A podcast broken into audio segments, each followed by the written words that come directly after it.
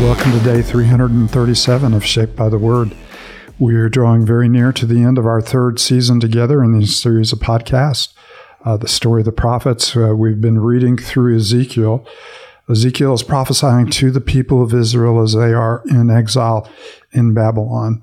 And of course, the last few chapters of Ezekiel have to do with the renewal of Israel. So you have these idealized visions of the temple, the presence of God, and of course, finish chapter forty-seven with a river that is flowing from the presence of God that we'll see again in the book of Revelation.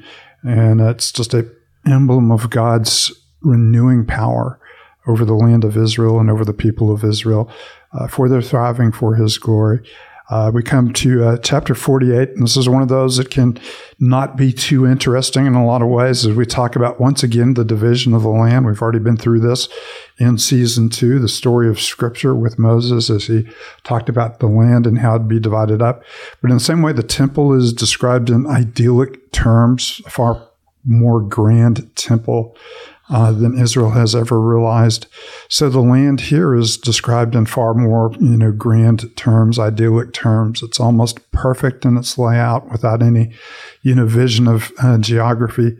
The most interesting thing probably in this passage is you have eleven tribes that have disappeared in history who are fully restored. So you have not only the restoration, you know, of Judah to the land and to the temple, and of God's presence, you know, with the temple, but you have all of Israel renewed. And, and of course, these are often referred to as the lost tribes. They've been recovered in history as God renews the world. So this is a vision of what, you know, God is doing and what God will do uh, as He restores all of creation. So as we uh, conclude our reading uh, in Ezekiel, let's do as we always do. Let's pause to offer ourselves in this uh, A moment to the Lord. I'm Paul here with uh, Matt, David, and Katie. Katie, would you lift us up in prayer uh, before we read? Sure.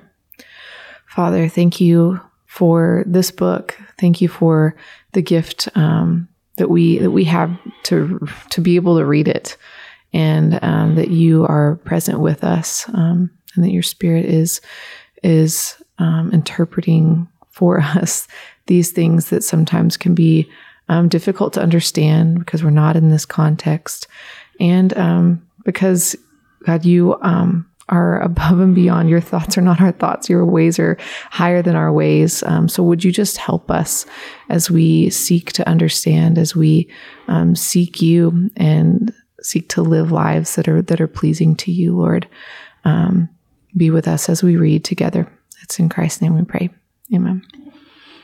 Ezekiel forty-eight. Verse one, these are the tribes listed by name at the northern frontier. Dan will have one portion that will follow the Hethlon road to Lebo Hamath.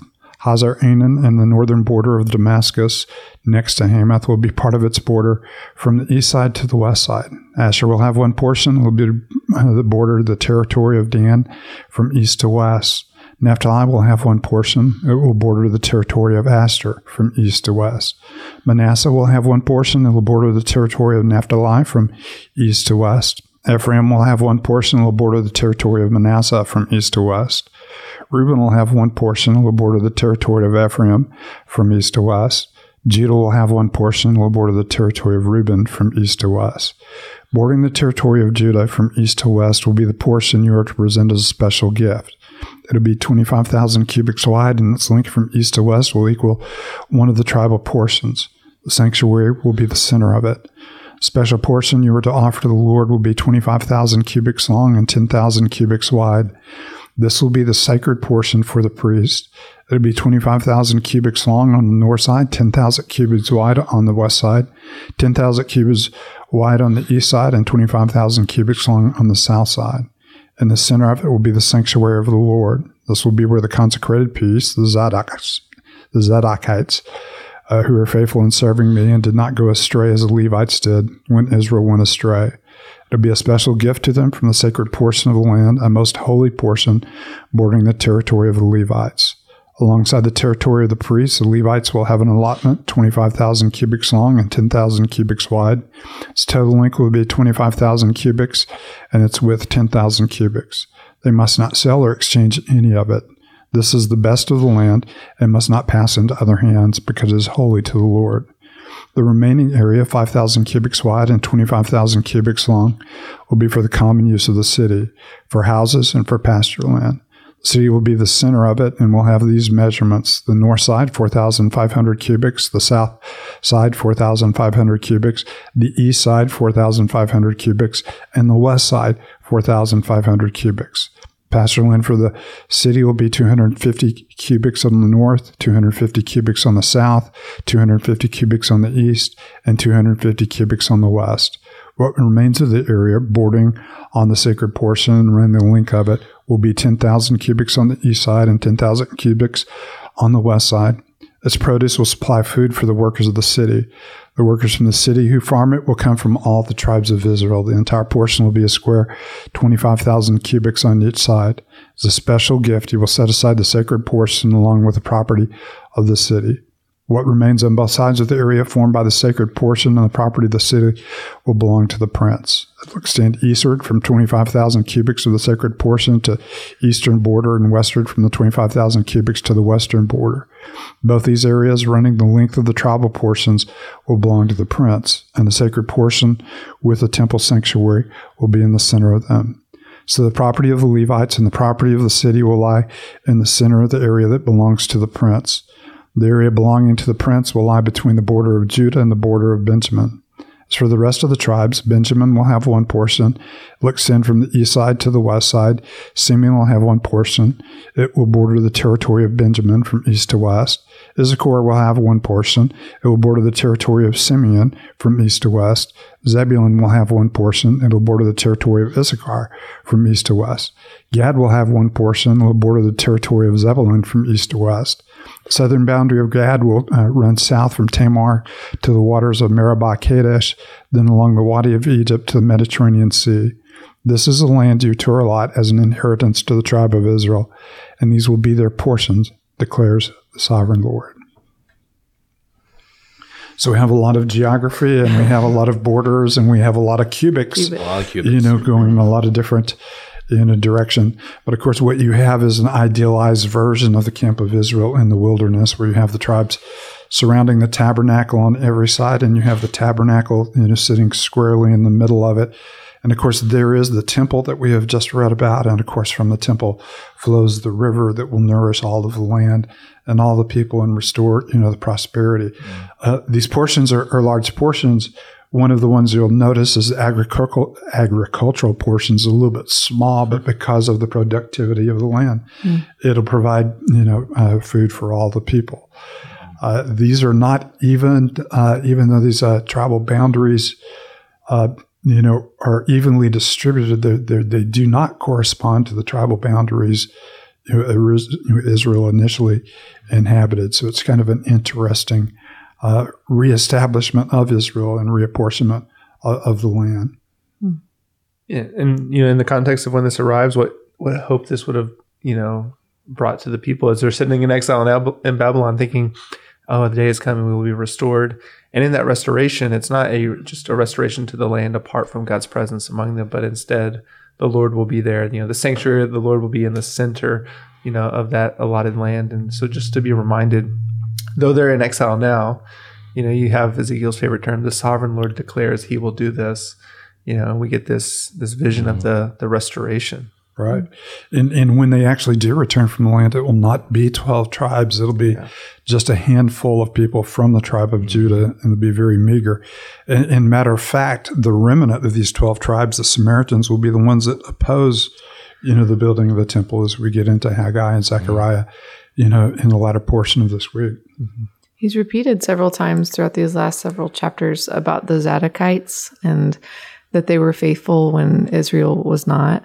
Is that like a picture of the remnant that he has saved, or is that just specifically like the the people of Zadok, right? Zadok, mm-hmm. however you pronounce it, um, just remaining faithful. And he's just like, he's highlighting that over and over again. I was just curious what you think about that. Of course, Zadok is a, a symbol of those who were zealous for the you know for the holiness of the Lord, mm-hmm.